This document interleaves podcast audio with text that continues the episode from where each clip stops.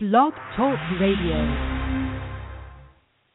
Good evening, everybody, and live from the back of the Seattle Seahawks end zone, it's the Fourth and Inches show with Jana and the Sherpas.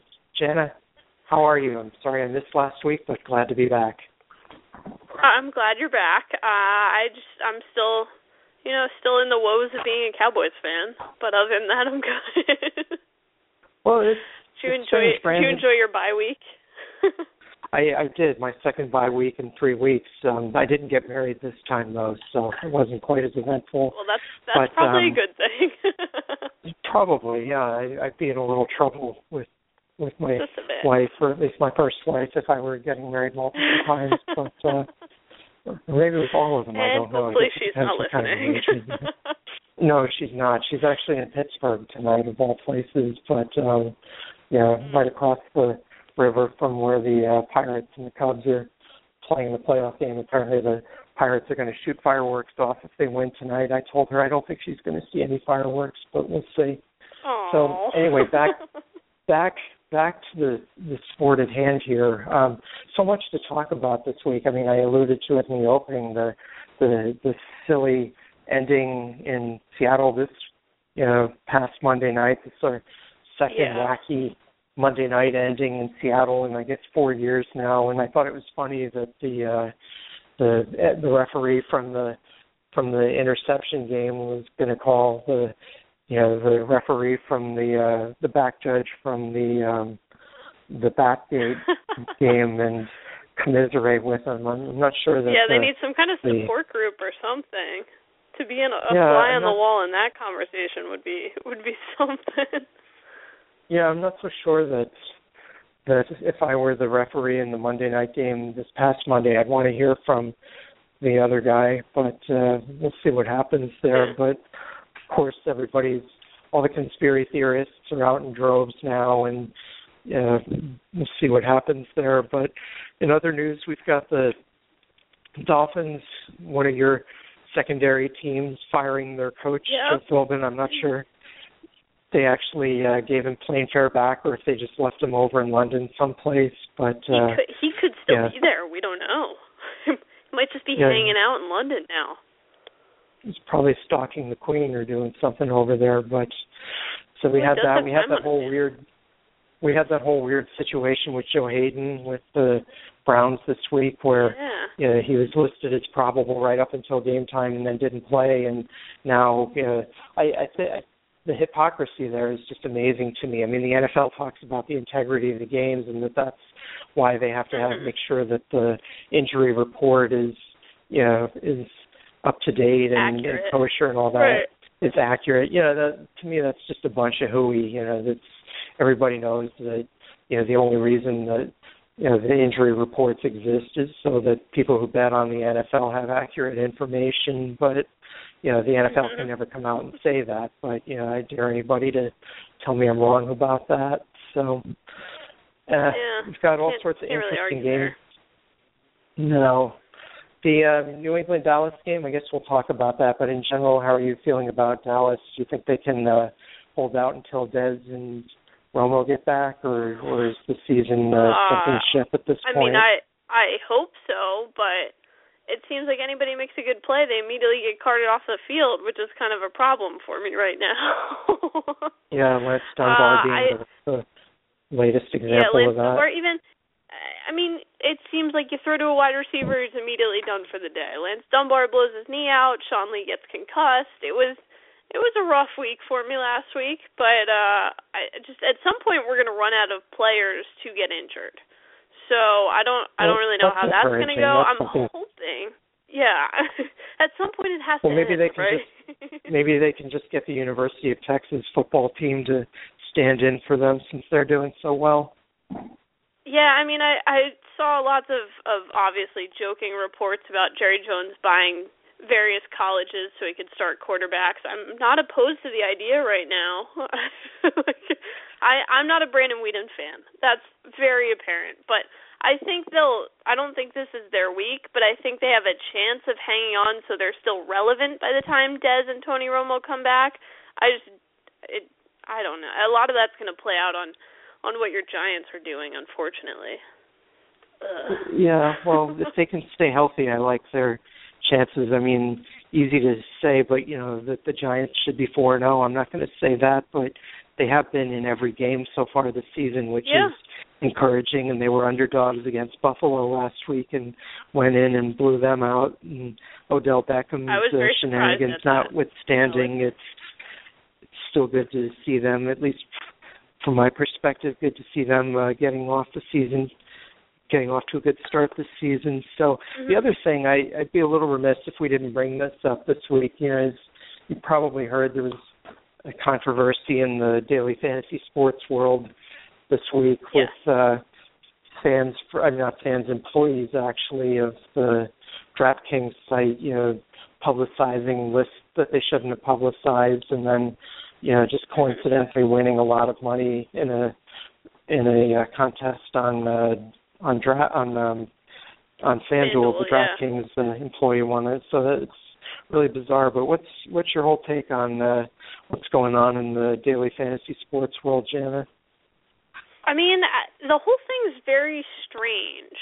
Uh, I just, to me, it almost seems silly that we could say there's insider, you know, trading going on because in essence, this is all based off performances that haven't happened. Um, so I mean, I, I like I get on one hand what they're saying, but at the same time, the whole thing sounds kind of ludicrous. I don't know if I necessarily think that a DraftKings employee should be allowed to play on FanDuel and vice versa. Um, I I wouldn't mind seeing that changed. I know some of the policies are changing now, but the whole thing thing just seems very bizarre to me.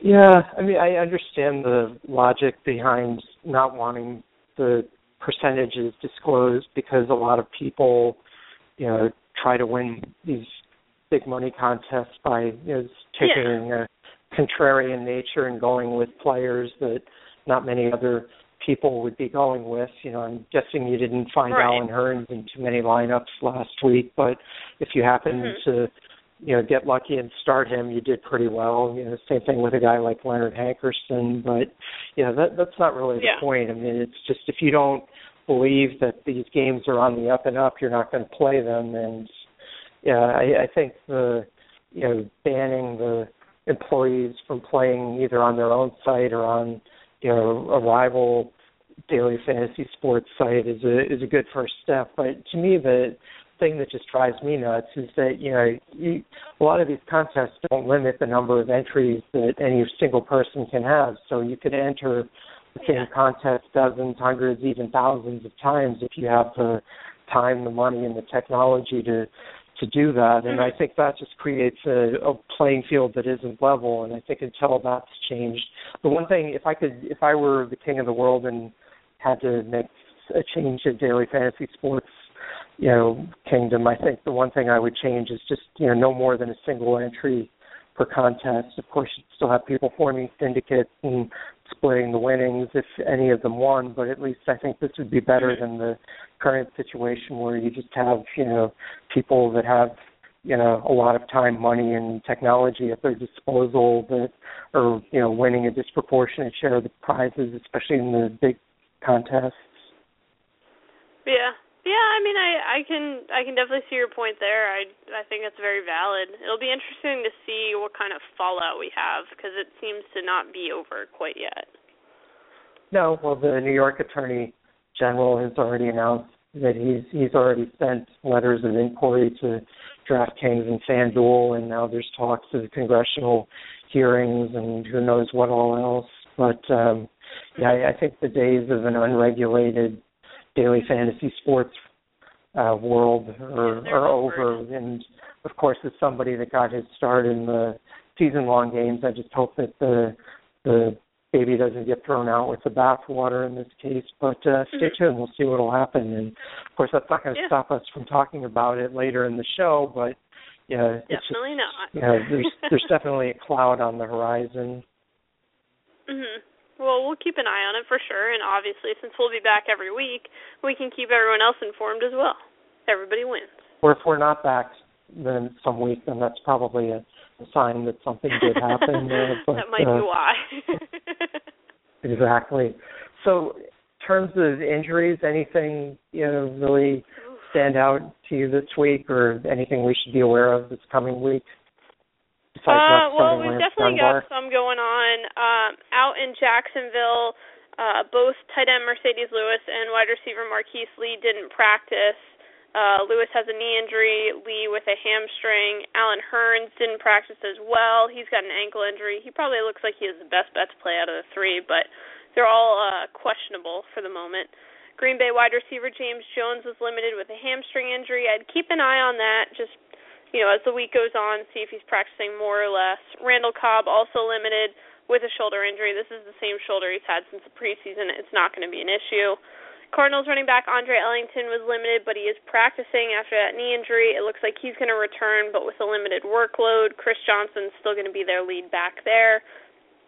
Uh, out of New Orleans, probably the most notable notable thing is Drew Brees is not on the injury report. So I'm not saying he's 100%, but he's not on it. Uh, in Atlanta, uh, Leonard Hankerson, who normally wasn't a factor, uh, obviously had a big, big week last week. He was limited today with a thumb injury. I'd keep a closer eye on that. That's going to affect your ability to catch the ball, which is going to affect your ability to score points for me. Um, he, uh, yeah, we'll keep an eye on it. But Julio Jones is limited with a toe injury, a hamstring injury. He's still going to play. Uh, but it does look like Detroit tight end Brandon Pettigrew is going to be back this week, just in time for Eric Ebron to miss uh, a couple of weeks. Looks like maybe three weeks with his knee injury. Arian Foster made his return last week. It looks like his workload's probably increasing this week because Chris Polk's questionable and Jonathan Grimes is not going to play. So it's just Foster and Alfred Blue is the only healthy one standing there. Uh, in Houston, Marshawn Lynch is day to day with a calf injury. He didn't play last week, obviously. I'd be shocked if he didn't this week, though. Texans wide receivers Nate Washington and Cecil Shorts are both not going to play this week. So it's DeAndre Hopkins, and then it looks like maybe Keith Mumphrey is going to be your next best bet. I'm not saying you should go pick him up for a daily fantasy league, but if you need to stream somebody in your season long league, maybe you take a flyer on him. Ravens wide receiver Steve Smith, uh, unlikely to play this week. He allegedly broke four ribs uh, in that game. Uh, and it doesn't look like he's going to be healthy enough to go this week, but he's crazy enough. Just keep an eye on it come Sunday. Bears wide receiver Alshon Jeffery was limited today with his hamstring injury, but he is practicing, which is actually progress. He's hoping to be back this week. Uh, running back Joique Bell in Detroit still not practicing with his ankle injury. He didn't play last week, so it looks like Ameer Abdullah is still going to be the best bet in Detroit. Colts tight end Dwayne Allen's going to be back after his ankle injury. He's been out the last two weeks he's kind of feast or famine. I wouldn't suggest starting him, but at your own risk, I guess. Andrew Luck, obviously the biggest news last week was him not playing. He's questionable. Matt Hasselbeck, his backup, is sick, so he's also questionable, which means Josh Johnson got re-signed yesterday, and the Colts are playing on Thursday night. I think Andrew Luck's playing, but if not, it's probably going to be the Josh Johnson show. Weirdly enough, DeSean Jackson yeah. is starting to practice. Oh, I'm sorry. Go ahead. No, no, that is that is strange. Please go on. Yeah, DeSean Jackson is starting to practice a little bit. He's very limited uh, in Washington, but the fact that he's on the field is a good sign. Keep an eye on him come Sunday. Uh, LeSean McCoy's not practicing in Buffalo with his hamstring injury, and Carlos Williams suffered a concussion in their last game. So neither of them practice today. If neither one of them can go, it's going to be Anthony Dixon starting for Buffalo this week. I think we all remember him. Um, for what that's worth, I don't know exactly. Uh, Sammy Watkins also didn't practice with his calf injury. It looks like he's going to try to play this week. And then in Dallas, uh, Brice Butler hurt his hamstring after catching a nice 20-yard pass last week likely not going to play this week. Lance Dunbar tore his ACL and partially tore his MCL. He's done for the year. But the Cowboys are getting Rolando McClain and Greg Hardy back from their respective four week suspensions this week, so their defense kind of gets a boost. Um, but Although Hardy's know, already been talking trash to Tom Brady. Yeah, which really not the smartest thing to do, but whoever said the Cowboys was were all that smart. Not I. So that's all I that's all I got for the injuries this week. Uh, also right. worth noting, uh, we've got four teams on a bye: Carolina, Miami, Minnesota, and the Jets. All not playing this week, so obviously you're going to be missing Ryan Tannehill mostly is going to be the quarterback you're missing there, but you got a bunch of running backs Teddy wide Bridgewater. receivers. Yeah, Teddy Bridgewater's actually been a, a fairly decent start lately. He um, had more throwing yards so this past week than um than than um Aaron Rodgers than you know Peyton Manning and pardon? He's he's almost almost a functional quarterback. Yeah, I mean he didn't have as many as Josh McCown, but that's a different story. Man, we can only hope. we can only hope. It really does look like Oh. last week that somebody took the quarterback rankings and just shook them upside down. Like an etch a sketch or something. Just see where they all fall. Exactly. like, Exactly. none of it made sense. So Very. I I always think after four weeks you kind of get a feel for where teams actually are and what they are, but last week ended up being kind of a crapshoot. yeah, I, it would have been. You talked about week two being a rough week to be in a knockout pool. I don't think this past week would have been much better. yeah, there's there's a lot of very thin knockout pools out there now. That's for sure. Yeah, this this coming week, and we'll get into the games in a second. There, I don't really have strong feelings about many of the games. I think there'll be a lot of Mm-mm. close games, and even the games where I think I you know can pick a winner correctly. There's just you know the, the confidence level isn't quite as high this week as it is in some weeks, but uh, we'll we'll go ahead and uh, give you our best shot anyway and see what comes of it. Yeah, yeah. Let's see what we can do. All All we can do is try. So that's right, onward and upward. So why don't we start with the Thursday night game, Indianapolis at Houston. Andrew Luck sounds like he'll be back. Houston, as you alluded to before, is really thin at wide receiver right now, and even though even if they weren't thin at wide receiver, their quarterback situation is a mess between Ryan Mallett and Brian Hoyer. I think Luck will be back. I think he'll have Frank Gore's been a bit of a disappointment, at least for me. I mean, I don't know what I was really expecting of him, you know, at this point in his career, just you know, because he moved from one you know, bad team to a you know, team with a better quarterback. But um, I, I still think that Indianapolis will, you know, just do enough to you know win the game in the air, and I'll go with them in spite of JJ Lock. Um, um, not JJ Lock, you know, JJ Watt. Um, I'll go with JJ uh, Watt's going to need some luck if. Houston wants to win this game. He will. Exactly. So I'll I'll go with Indy to win this by ten. I'll say Indy thirty four, Houston twenty four. I I have Indy winning this. I went a little more conservative just because I I'm assuming Andrew Luck's going to play. That's what I'm basing this off of. If he doesn't, then this whole thing is kind of shot to hell. But I have Indy 21-17. Um, I, Houston's defense will slow Indy down a little bit. Like you said, I have some concerns about Frank Gore. I just don't think Andrew Luck is 100%, um, and that leads me to feel like maybe they're not going to put up the same kind of points. But what on earth is going on with the Houston offense? Like Ryan Mallett's still going to start this week. He must have a short leash on. I don't know if he makes it through the whole game. I just it's such a mess out there. It's hard to imagine them scoring any real points. I think their defense may very well help them. Andrew Luck certainly had his fair share of turnovers coming into the last few weeks. I wouldn't be surprised if the Houston defense puts up at least 7 of those 17 points. Uh I just it's not necessarily going to be a good game, but it's going to be a close game. Is what I think is going to happen. Yeah, which is probably about all you can ask for for a Thursday night game. And oh, speaking of Thursday night Yeah. games, I was really upset last week because I told you my friend was singing the national anthem before the Steelers, you know, Right. Colts game, Tony DeSere, and of course they did not show Tony either on the on the national broadcast on CBS, nor did they, you know, play you know, the national anthem on the Steelers um radio network, which I had streaming on my computer. So I guess I shouldn't have expected that. I think they really only play them at uh you know, like the Super Bowl and that's about it. But you know, it was a little disappointing. I was I was psyched to see him perform, but um I'll just Yeah. have to wait for the video to come out. It'll be out there. We'll find it for you. All right. that makes me feel better. All right. Enough so that we can move on we'll to the Sunday it. games. the Sunday early games. Unlike last week, there's no Sunday morning game, but there is a Sunday early game. Actually, there's a bunch of them. First one up, Cleveland at Baltimore.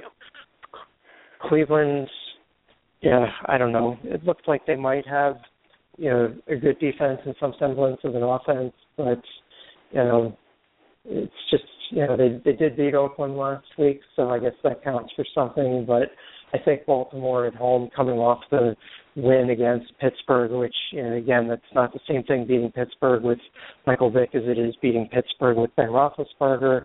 But I think that Cleveland's enough of a mess that Baltimore will win this game pretty handily, even though they've got some issues of their own. I think Kamar Aiken will step in nicely for Steve Smith, and I'll say that Baltimore wins at 28, Cleveland 17. I've got I've got Baltimore again 21-17. Um, I uh, Baltimore's got the extra rest. I think that helps. They definitely need to kind of regroup a little bit. Cleveland looks like a bit of a hot mess at times. I'm not totally sold on Josh McCown right now. Uh, I just I think he this week he'll put up some points against this Baltimore defense, but they're still going to be coming at him. He's going to get a lot of pressure. I think Joe Flacco just has to kind of step up and win this game because a lot of it's going to be on his shoulders. I think he can do it. I think it'll work. Baltimore needs this game more than Cleveland does. They're playing at home. I think that finally they're going to start to look a little bit more like a team this week. I would like them to stop snatching defeats and victories uh, at the last possible second. Let's see them look like they're capable of looking.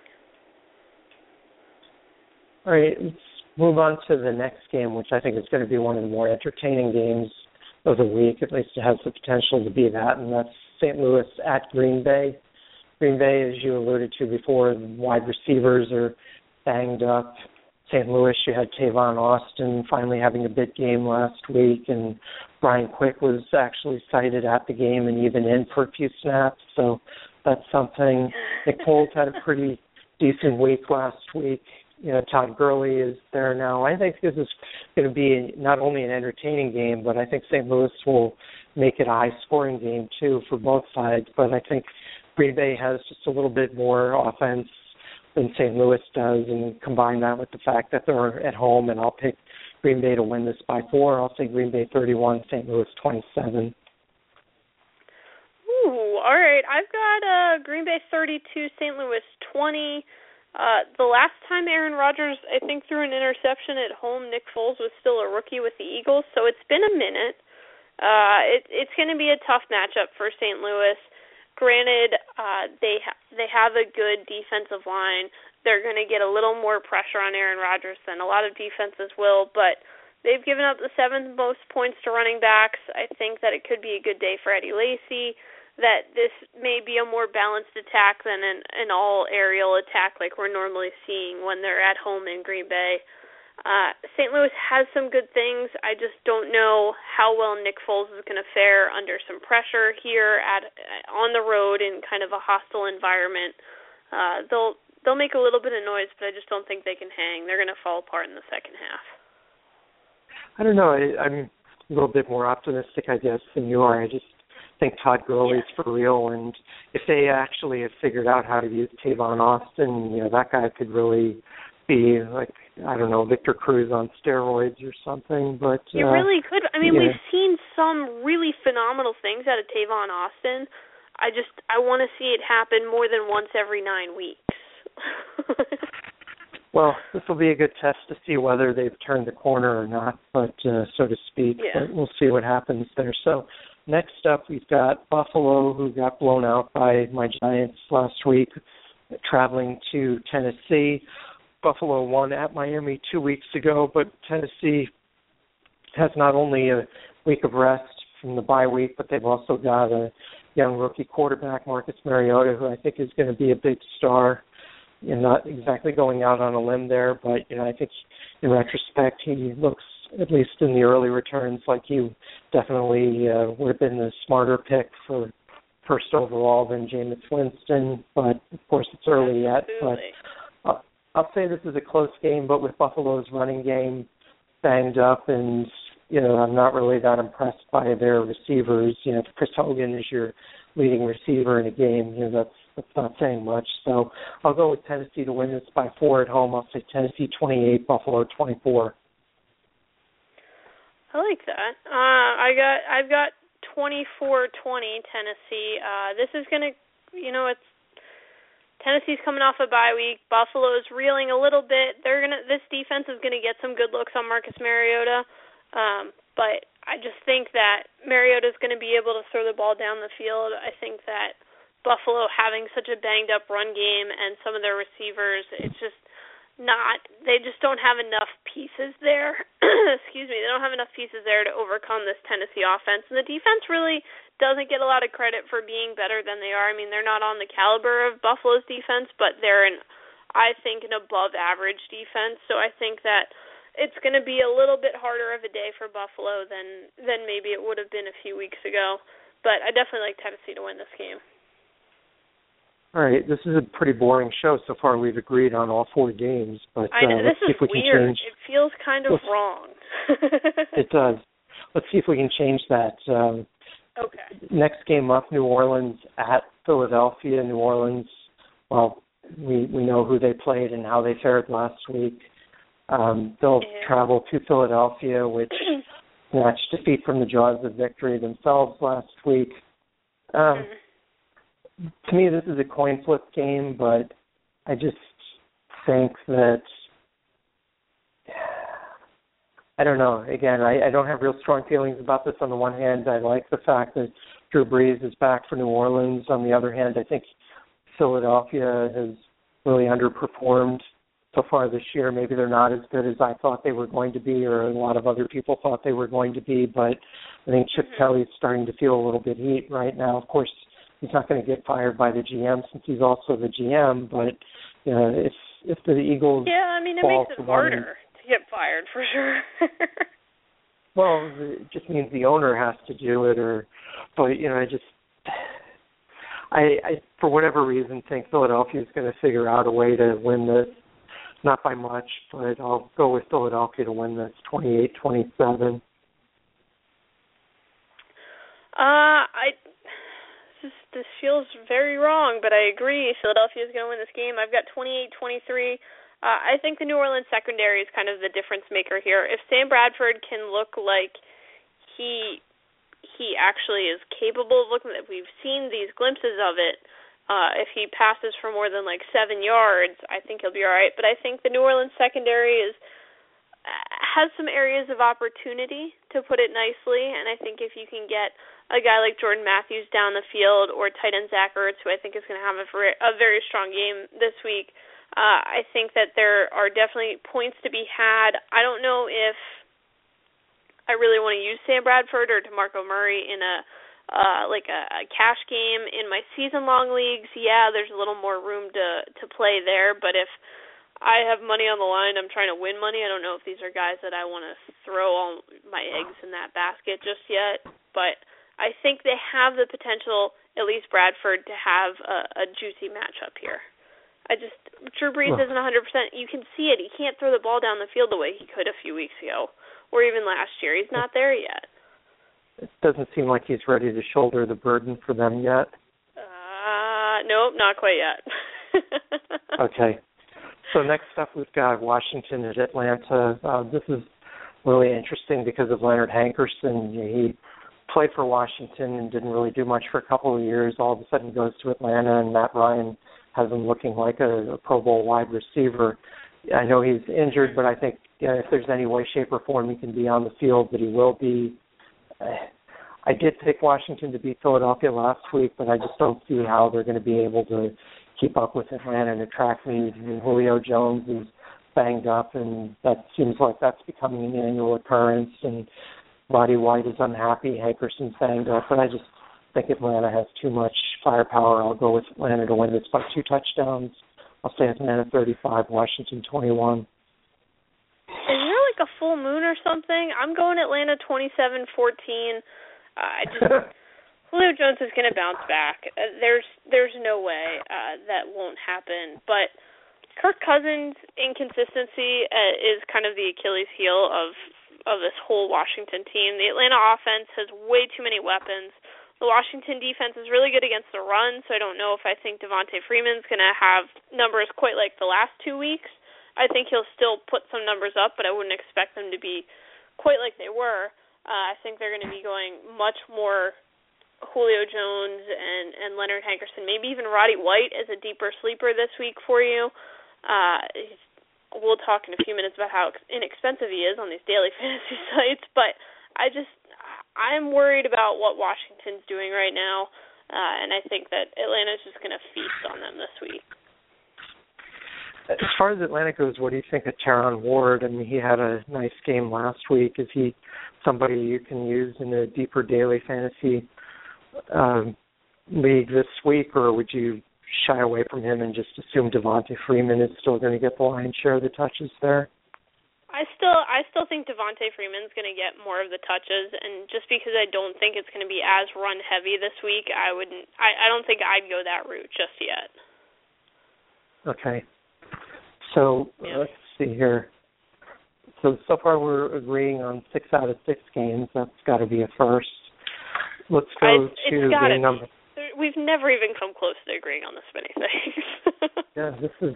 I, I should have taken another bye week, but um, maybe, maybe. so I'm getting soft in my old age here. How about um, Okay. Seattle at Cincinnati? I, I think we're going to agree on this one too, but we'll see. You know, Seattle coming off a Monday night game that they probably shouldn't have won. You know, their offense is certainly not performing real well so far. Either that or Detroit's defense is a lot better than we think. Cincinnati so far seems to have it together on both sides of the ball. Of course, very rarely does the team that looks the best after four weeks actually go on to win the Super Bowl. But if you had to anoint an early season Super Bowl favorite in the AFC, it would either be the Bengals or the Patriots at this point. Um, I don't know. I just think Cincinnati, they seem to find a way to get it done every week. I think they're going to have just enough offense to win this. I'll say Cincinnati 24, Seattle 17. I've got Cincinnati 24, Seattle 21. Uh, now we're seven for seven. Something terrible must be on the horizon.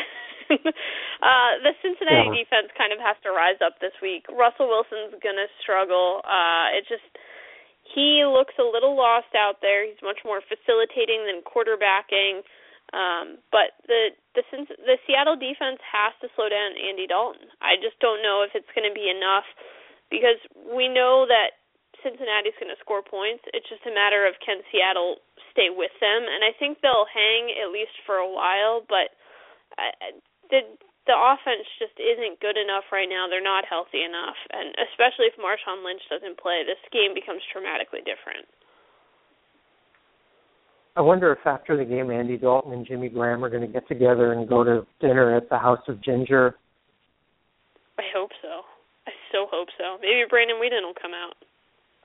Yeah, that would be a good. uh That'd be a good picture. So let's go on to the next game and see if we can keep our string going here. This might be a little bit of a problem, but we'll see. So Chicago, they've looked really horrible most of the season. Last week, they did manage to eke out a, a victory.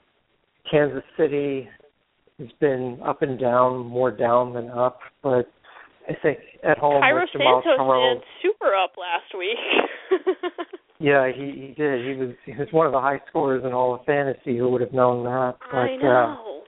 I don't think he has quite that same game this week, but um I'll go with Kansas City to win this by a touchdown, primarily just because they're at home, and I think Alex Smith and Jeremy Maclin are finding some chemistry. I'll I'll go with Kansas City to win this, thirty-one-twenty-four. I've got Kansas City 28-21. Uh I know Jay Cutler's back. Uh it just this the Chicago offense isn't gelling yet, and that's partially because none of them are healthy at the same time. They may get Alshon Jeffery back this week. That'll help tremendously. Um, but Kansas City needs a bounce back game. I think that their defense is going to be in Jay Cutler's face, and that generally doesn't work out well for him, as we've seen in the past. Uh, and Jamaal Charles has a better matchup this week. I think we're going to see a lot of him. I I agree with you. I like Jeremy Maclin. I don't know if he's going to have as good of a week this week. I like Jamaal Charles a little bit more, but I, Andy Reid loves Jeremy Maclin. That's why he brought him in there, and I'm not surprised to see he's starting to finally flourish. it'll be interesting to see, you know, uh, can they finally shake the stigma of not ever using wide receivers? We've had two good weeks. Let's see if we can keep the trend going out there. Yeah, that's that's it's going to be interesting to see, but um let's move on and see if we can make it nine for nine. I think this might be the game that uh that uh tips our wagon over, but we'll see. So well, you know how I generally pick these games. So. we've we've got the um, the Battle of Florida, and not the uh, the team that was supposed to be good in Florida, but we've got the two bad yeah. teams in Florida going against each other. Thankfully, this only this game only takes place once every four years, but we've got Jacksonville on the road against Tampa Bay. Gosh, this is a mess. So I'll I'll go with Jacksonville just because I like Blake Bortles more than Jameis Winston. I think he, you know, Winston probably has the better targets at wide receiver, but you know with Hurns and Robinson, Jacksonville isn't that far behind, and uh, T.J. Yeldon I think will have a big game this week. Again, Doug Martin is showing signs of life, so this could be a pretty evenly matched game. But I'll go with Jacksonville to win it. Just uh, giving Bortles the edge here. I'll say Jacksonville 28, Tampa 24.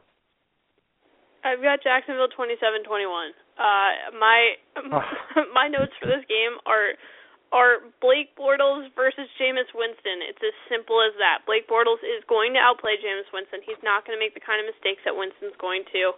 Uh, and I think TJ Yeldon's going to have a monster game this week. I really like him for my daily fantasy lineups, and uh, we'll get to that spoiler alert in a little bit. But I just uh, Tampa Bay is way too sketchy. I don't like their defense right now, and I think that that Jacksonville is going to be able to to win this game, and they're going to feel in control most of the way.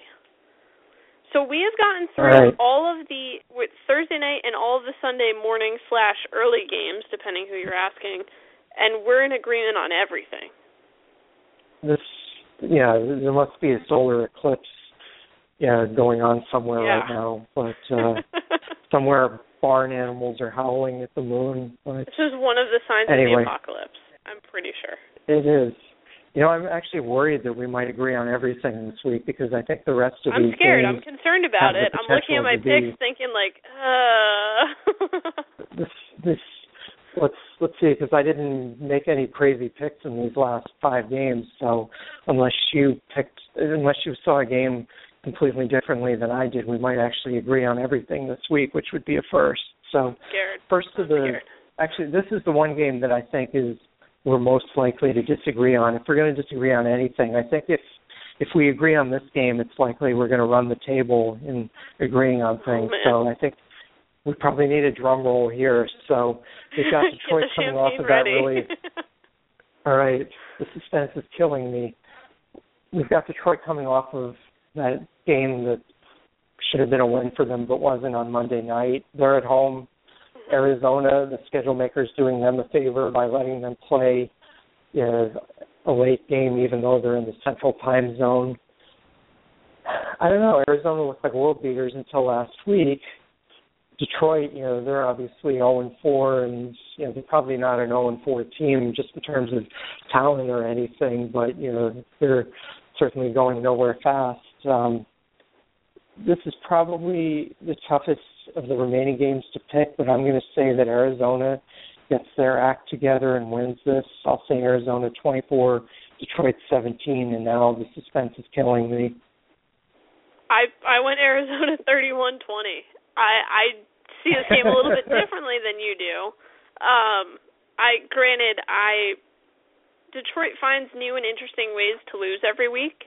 Uh, I'm curious to see how they'll manage to do it this coming week, but I just I have a little more faith in the Arizona team overall. Granted, they had an off week, but I think that overall they're a much more cohesive unit. They're getting Andre Ellington back. Carson Palmer is still miraculously healthy, um, and their defense doesn't look terrible. Detroit, on the other hand, I'm not even sure Matt Stafford's going to live through this season. I'm not even convinced that will happen. Uh, I'm sure not convinced that they're going to get their first win this week. They're going to be an 0 5 team. There's going to be a lot of questions there. Something's got to change because they're a team that has and has had for the past few years enough talent to be a playoff contender, to be a contender, period, and then they do things like this. I don't understand where the disconnect is, but they have to change something because their record's not changing. No wins in the win column after this week.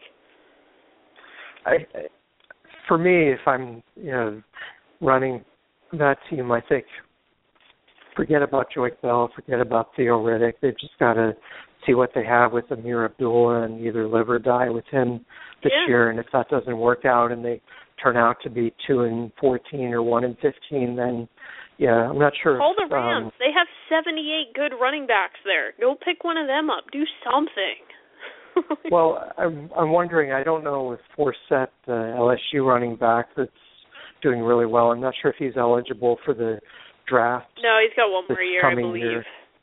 All right, yeah, I think he's a true sophomore, but um Mhm. yeah, he's the guy that you know you would want them to, you know, take if if Abdullah doesn't work out. But um yeah, either way, that's just I don't know. They'll probably end up with It's a really high draft pick and pick some offensive lineman that we've never heard of, but uh Yeah. or would, won't have heard of until two, you know the month before the draft, and then you know yeah. then all these people that have never seen the guy play before will be arguing about how great he is. So, yeah. But anyway, Everything will be see how that goes. be. All right. So unless there's some huge surprises in your last four picks, I think we might actually run the table here. Let's let's see. see and the suspense is really getting to me now. So, um, New England at Dallas. I probably think this will be more of a blowout than you do. I think New England. I don't know. I don't know why Dallas, in an injured state, seems like they've got to rattle Tom Brady's cage as if he needed any more motivation. But I'll say that New England wins this by three touchdowns. I'll say New England 38, Dallas 17. I've got 34-17 New England, so I'm unfortunately not much more optimistic about the Cowboys' chances than you are. Uh, it's just honestly, it's not if New England's going to win; it's going to be by how much. Uh, if Sean Lee plays, and it looks like he might, it depends how his concussion protocol stuff goes. Uh, I think that Dallas has a chance of making it marginally more respectable, but I I wish that Matt Cassel was starting this game instead of Brandon Weeden, but we can't always get what we want, unfortunately. Uh, if this game plays out the way that it might, we might get some Matt Cassel, but I don't think this is going to be a real happy day for Cowboys fans. We'll just pretend the bye week is not. two weeks long. That's Okay, I, that that might be my good. game plan. That's the deal. So as long as the Giants keep winning, we can we can make that deal. So next up, we've got Denver traveling to Oakland. Oakland looked like they were finally figuring things out, and then laid an egg I'm in excited about Cleveland last week.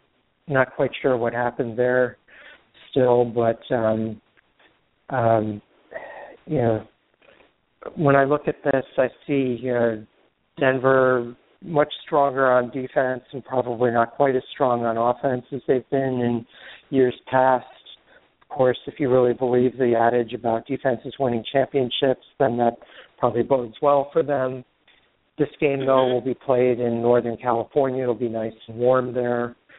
And I just don't think Oakland's going to be able to keep this close. I'll go with the final score of Denver 31, Oakland 17. I've got Denver 23-20. I see this game going a little bit differently. Obviously, the Denver defense is going to make it tough uh, for Derek Carr, but uh, playing in Oakland isn't always the friendliest of confines for opposing teams. Granted, that's more in, in years past, but it's kind of coming back a little bit. I think that uh, the Denver defense is going to be the difference maker here, but Oakland will at least hang around for a little while.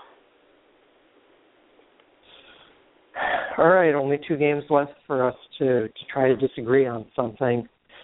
Um, Oh. San Francisco traveling to the Giants on Sunday night, starting to feel a little bit more confident about the Giants. I think maybe losing those first two games might have, in some strange way, turned out to be a blessing in disguise. That you know they didn't get too full of themselves or too cocky or anything to start the season. Not that they're that much of a juggernaut, but you know they do seem to be getting their act together slowly but surely.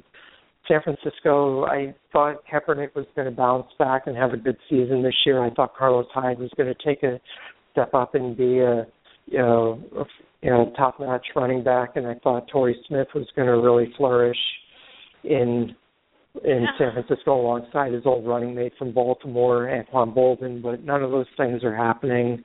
San Francisco's defense has been decimated by all the injuries and arrests and what have you. So here, I just, you know, it's it's difficult as a Giants fan to be too optimistic about this team, but I just think that if they go out and play the way they've anywhere close to what they've done the first four weeks of the season, they should be okay here. I'll take them to win by 10 points. I'll say Giants 27, uh, 49ers 17.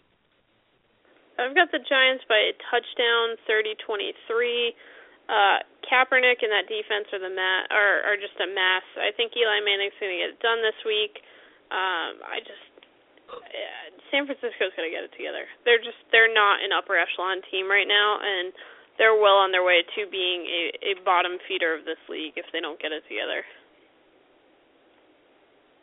All right, only one game one left. Game. There's a chance.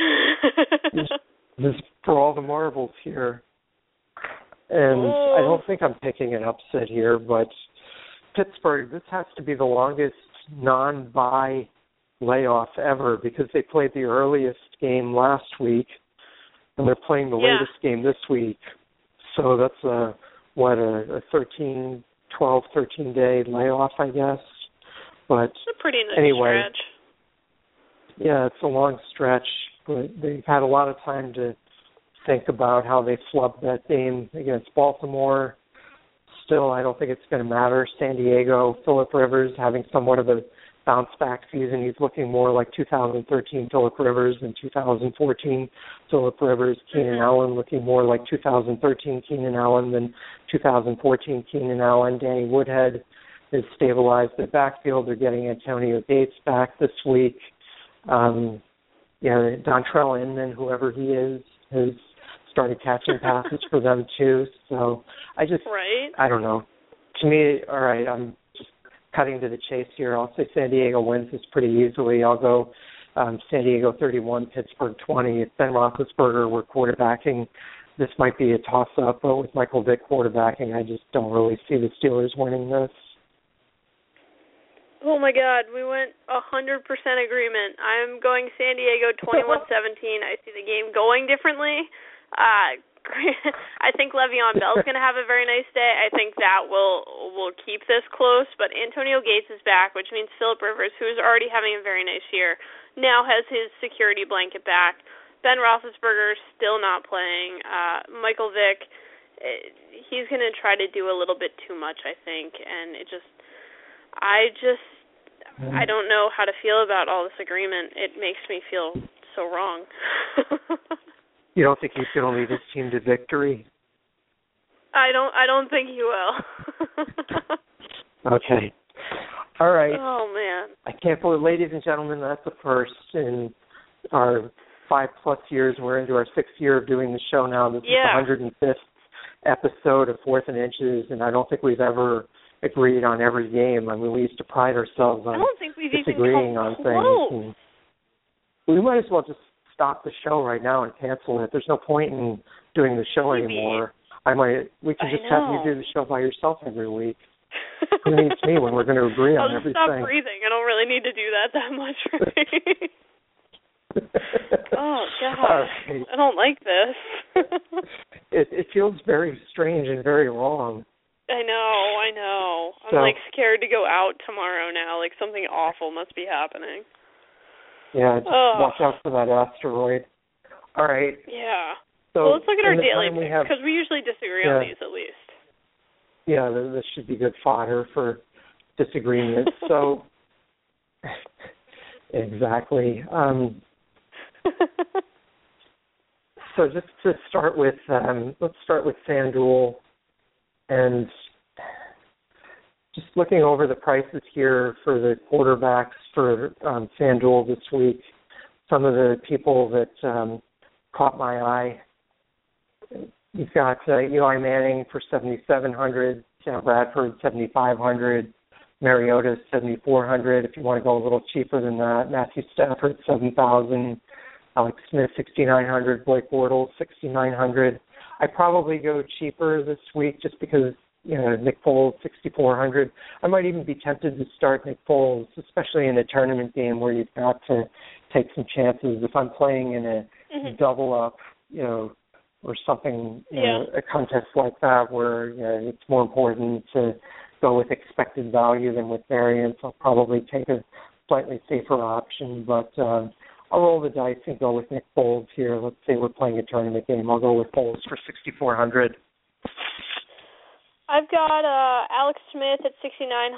Uh the Bears allow the fifth most points to quarterbacks. Philip Rivers at 7500. Also, I've got Blake Bortles at 6900. That Tampa Bay defense is terrible. Sam Bradford terrifies me, but at 7500, he's going to put some points up.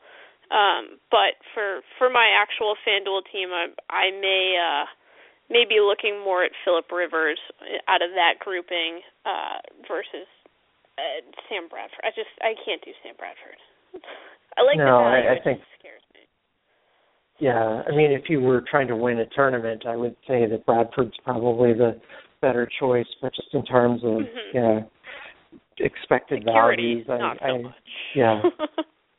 I mean, I might even pony up for Tom Brady this week. I'm sorry to say it, but yeah. I actually I have on my uh my lineup I'm going with at the end of the show. Tom Brady's my quarterback in FanDuel. I'm I'm willing right. to bite the bullet on that eighty eight hundred dollar price tag.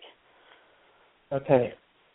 So maybe you can save some money or make up some of that uh for some of that uh, running back. Yeah, there there are a couple of good running back uh, running back options among the more expensive. You've got Jamaal Charles at ninety one hundred, Le'Veon Bell at nine thousand, drop down a little bit. Mark Ingram's eight thousand against the Eagles. Eddie Lacy seventy six hundred. I know you said you like that against the Yep. Rams. Devonta Freeman seventy six hundred. Yeah, at home against the Redskins. Chris Johnson, even with Ellington back, figures to get a fair amount of run against Detroit. He's seven thousand. Mhm. Todd Gurley is tempting at sixty seven hundred against Green Bay. T.J. Yeldon is very tempting at sixty six hundred against Tampa. Oh yeah. Melvin Gordon hasn't broken out yet, but I I just feel it in my bones. One of these weeks coming. Maybe it'll be this week. 6,500 Yeah. against Pittsburgh, and Alfred Morris is 6,300 against um, Atlanta. And if you really want a long shot, I'll go with Isaiah Crowell for 6,100 at Baltimore. That's not a bad one. Uh Amir Abdullah at 6100 is is a good value. I'm all about TJ Yeldon this week. The the Buccaneers put up give up huge points to running backs. Uh Dion Lewis at 6900. There's going to be a lot of garbage time in that Cowboys game. Uh Danny Woodhead at 6000, uh especially um it just overall uh, you're going to get some points out of receiving from him, but it's just for me, I really like TJ Yeldon a lot this week. Le'Veon Bell and Eddie Lacy are both they're going to cost you a little more, but they're going to give you a big return. So it's it's a balancing act. I like to to balance Yeldon with a guy like Le'Veon Bell or an Eddie Lacy that's going to cost me a little bit more because it kind of balances out that way.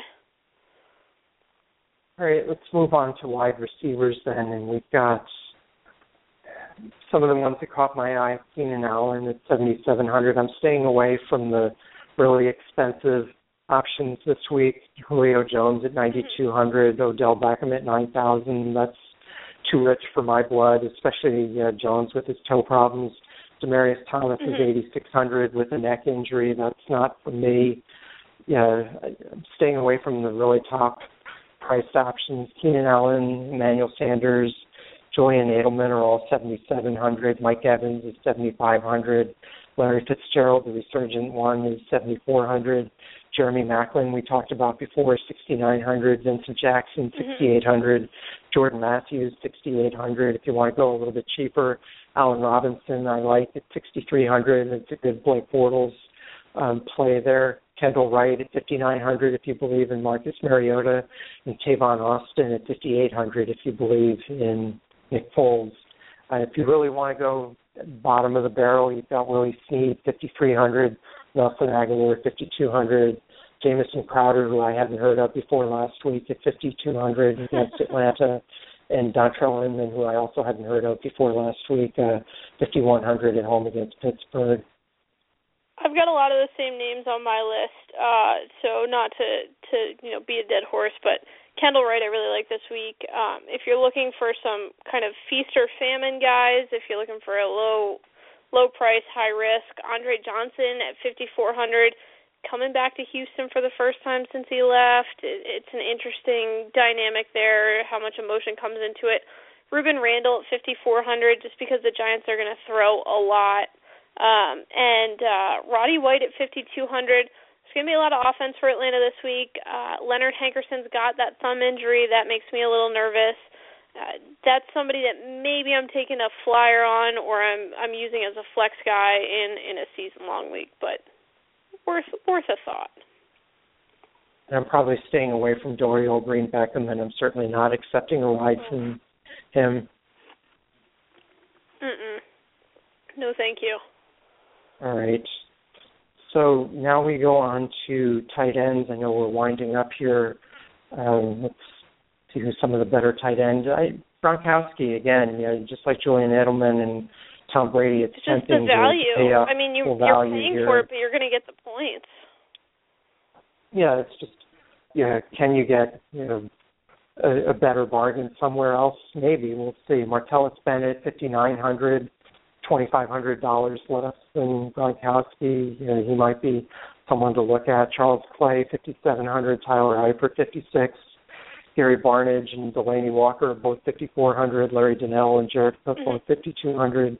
Richard Rodgers, 5,100. And if you want to go bottom of the barrel, you've got Owen Daniels at 4,900 and Maxx Williams, who is starting to live up to I some of the really, high really like Owen we had. Daniels this week, both both for FanDuel and DraftKings. Like he's super cheap, but Oakland gives up more points to tight ends than anybody else in the league. Uh, so if there's a week for him to break out, this is it. All right, there you heard it, the Owen Daniels lock of the week. Um, there it is, Stone Cold lock of the week. that's right. So kickers, I don't know. Uh, I Adam Vinatieri, Matt Bryant, uh, uh, Stefan, yeah, Bailey is going to cost you five grand, but you know he's going to be out there. Sebastian Janikowski, Mike Nugent at forty six hundred for Cincinnati. I mean, he's going to at least be kicking extra points. you know, Brandon McManus for Denver, maybe even Josh Yeah. Brown. You know, the um you know, Lambo, the, the Chargers kicker, you know, he might be somebody Mhm. too. As far as defenses go, you know, there's you know, a fair number of teams that I think are only going to score 17 points this week. So take your pick, you know, Baltimore, Cincinnati, Arizona, New England, Denver, Giants. I think any of those teams, you know, will probably uh, keep you in the running there. Yeah, So, yeah. Um, you're, I might might even throw the Jaguars in there. all right.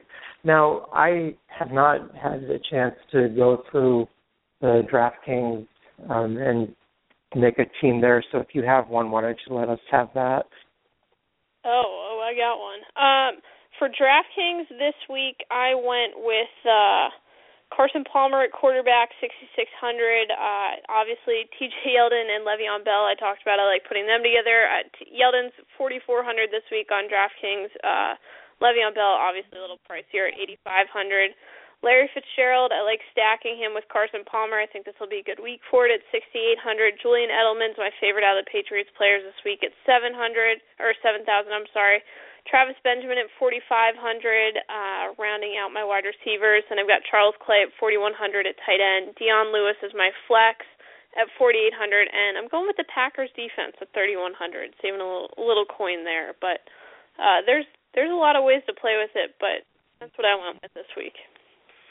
So do you tend to play more the the double up games and the, the so-called cash games, or do you tend to to go for the the big tournaments with the the oversized rubber checks that you know show up Uh, at your door? I like I like the double up games a lot, um, but I tend to play one or two tournaments at least a week just to kind of see what happens. Um, Mhm. I'm not expecting a giant rubber check, but it's nice to dream. Uh, the dream itself is probably worth whatever you spend to enter, right? yes, yes, exactly. Um, but I, I'm Although- not a person who goes for the super high entry fees generally. although of course nothing compares to the the joy of agreeing with me on every single game this week. I'm sure. So about that. well, be sure to tune in next week next at week. Wednesday. Yeah, right. All Wednesday right, night at 9:30 p.m. Eastern Time, as we are every week. See if Sherpa and I even come close to agreeing on 100% of the games. Uh, but in the meantime, you can find us all week long at fantasyfootballsherpa.com, the Fantasy Football Sherpa fan page. You can email us at the number 4THN inches show at gmail.com or find us all over Twitter at the number 4THN inches show at fantasy underscore Sherpa or JKIM16. Good luck this week to everybody in your fantasy games, unless, of course, you're playing me. And other than that, we'll see you guys next week. Thanks so much for listening.